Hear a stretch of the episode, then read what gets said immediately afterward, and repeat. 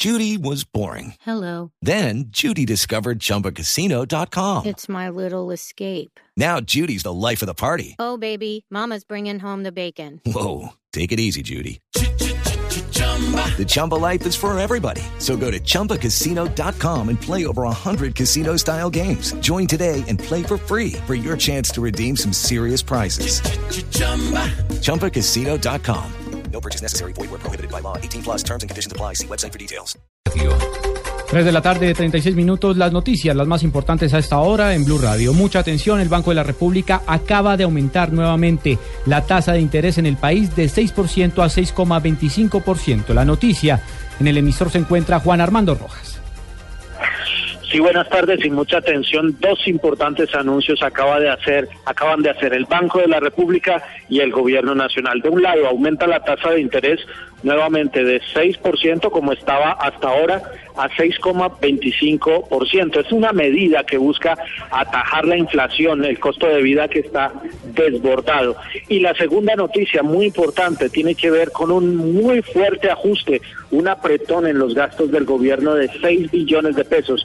Acaba de anunciar el ministro de Hacienda, Mauricio Cárdenas Santa María, al término de la Junta, que el recorte es necesario para cumplir la meta de déficit.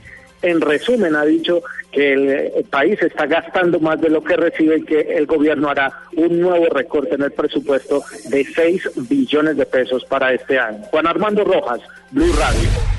Juan Armando, gracias. Se sigue apretando el, gobierno, el cinturón. Entonces, 6 billones de pesos el recorte para los próximos meses. En otras noticias, en diciembre de 2015 las compras externas del país pasaron de 5.488 millones de dólares en el año 2014 a 4.159 millones, con una disminución de 24,2%. Así lo acaba de informar el Departamento Nacional de Estadística, DANE.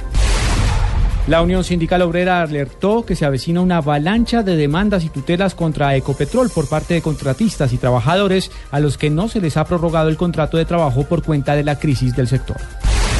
Dos vehículos de carga que transitaban por el puente vehicular de Guaya, Guayepo que pasa sobre el río San Jorge en Sucre cayeron al cauce tras el desplome de la construcción. Los conductores salieron ilesos de este accidente, mientras que los municipios de San Marcos y La Mojana quedaron totalmente incomunicados.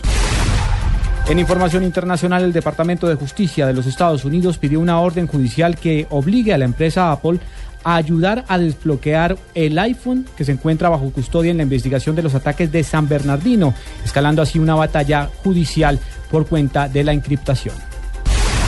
3 de la tarde, 38 minutos, ampliación de estas y otras informaciones en blurradio.com. Continúen con Blog Deportivo.